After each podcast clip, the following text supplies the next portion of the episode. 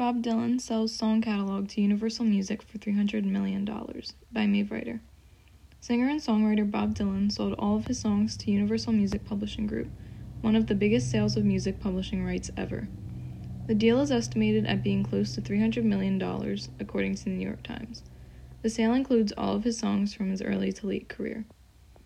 Dylan has written over 600 songs in his lifelong music career and won a Nobel Prize in Literature as well.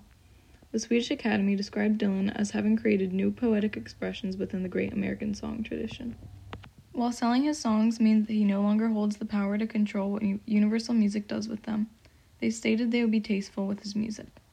The chief executive of Universal Music Publishing said, To represent the body of work of one of the greatest songwriters of all time, whose cultural importance can't be overstated, is both a privilege and a responsibility.